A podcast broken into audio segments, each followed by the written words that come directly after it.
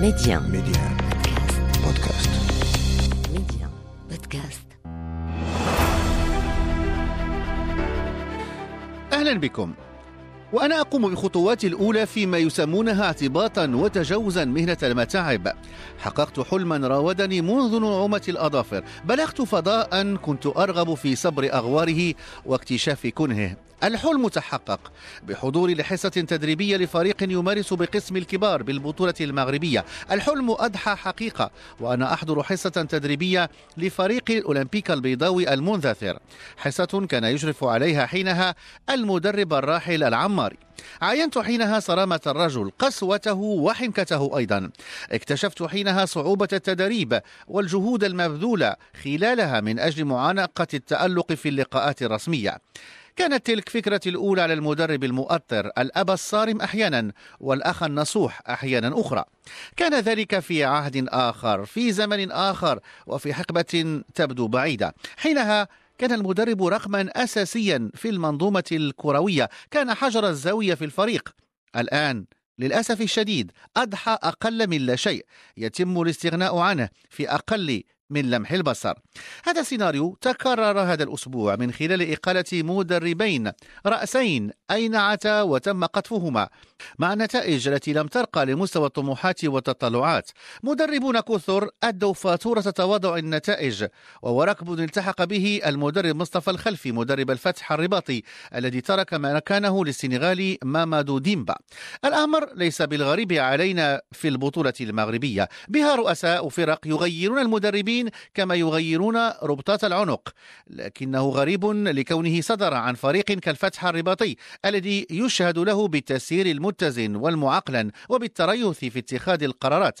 ولا أدل على ذلك أن الفريق استهلك أربعة مدربين فقط خلال العقد الأخير. في وقت تستهلك فيه فرق أخرى أربعة مدربين في موسم واحد.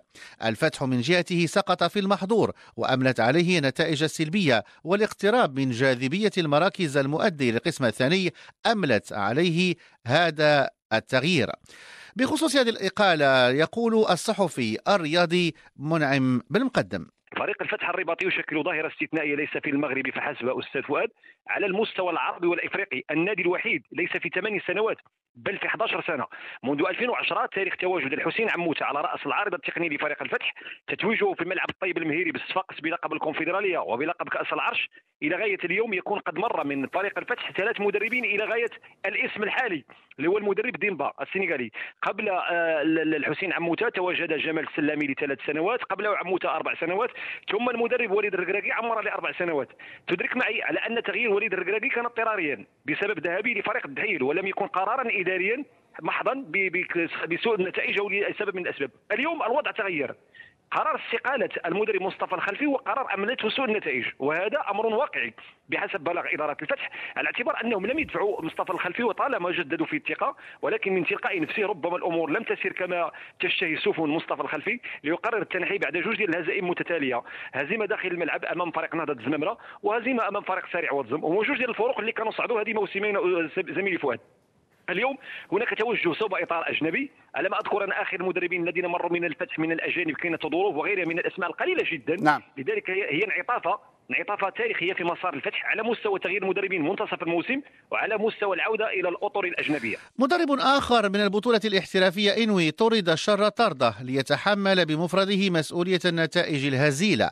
الدور جاء هذه المرة على الارجنتيني ميغيل أنخيل جاموندي المتعود على رقصة التانجو والمتعود أيضا على رقصة التنقل من فريق إلى آخر المتعود أيضا على العلامة الحمراء والورقة الحمراء والإقالة من دون مشكور كما حدث مع حاسس أكادير وكما حدث أيضا مع الوداد البيضاوي الموسم الماضي.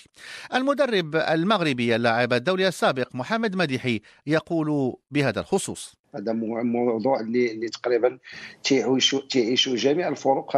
ما نقولوش غير الدوري المغربي ولكن الدوريات سيرتو العربية لأن فروق اللي اللي بكل صراحة وطرقتي كما شرتي قبيلة بأن راه ماشي المدرب بوحده اللي تيتحمل المسؤولية. لا شفنا يعني أكبر دليل شفنا المغرب فاسي الصعود ديالو مع السي عبد اللطيف جريندو اللي حقق نتائج إيجابية في الدورات الأولى.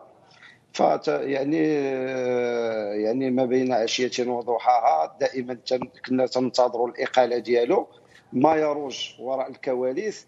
فكذلك رغم تقريبا كان فوز واحد هو على نهضة بركان في كأس العرش ولكن بالنسبة للبطولة الوطنية تنظن بأن ما حققش ولو فوز. آه، يمكن تنعرفوا المغرب فاسي بالقاعدة الجماهيرية ديالو. فكان جام غضب ديالو على على على, على المدرب كاموندي اللي بكل صراحة ما قدرش يعني يحقق ولو انتصار.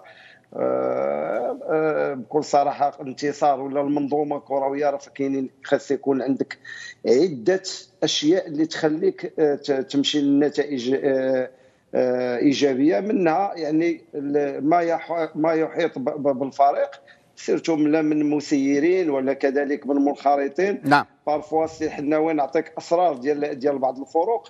كاين الرئيس اللي تلقى راضي كل الرضا على على الطاقم التقني. كاينين بعض الأعضاء هما اللي تيكونوا آه، أكبر مشوشين أكثر من الجماهير. نعم. آه، فتيديروا ضغط على الرئيس وكذلك ما يعرف دابا بالسوشيال ميديا تاعهم كذلك اللي تيديروا واحد الضغط كبير آه، هذا هو اللي تنظن بان نعم. لأن ما تيأمنوش بالمشروع ديال ديال ديال المدرب أو الاتفاق الأولي اللي كان مع المدرب. المغرب الفاسي العائد لقسم الصفوة هذا الموسم بعد غياب دام سنوات عديدة يعد الفريق الرابع الذي استهلك مدربين منذ بداية الموسم وبعد مرور 13 دورة فقط. وما يجعلنا نطرح التساؤل التالي هل الخطأ في المدرب أم الخطأ في منهجية الفرق وفي توجهها وسياستها الكروية؟ الكرة يا سادة مزيج بين عمل فعاليات عديدة المكتب المسير الإدارة التقنية واللاعبين بل وحتى الجمهور وليس المدرب بمفرده. كان الله في عون المدربين. الحلقة الضعيفة في المنظومة الكروية. لكن إلى متى؟ وإلى اللقاء. انضموا إلينا لبودكاست ميادين على ميديا بودكاست.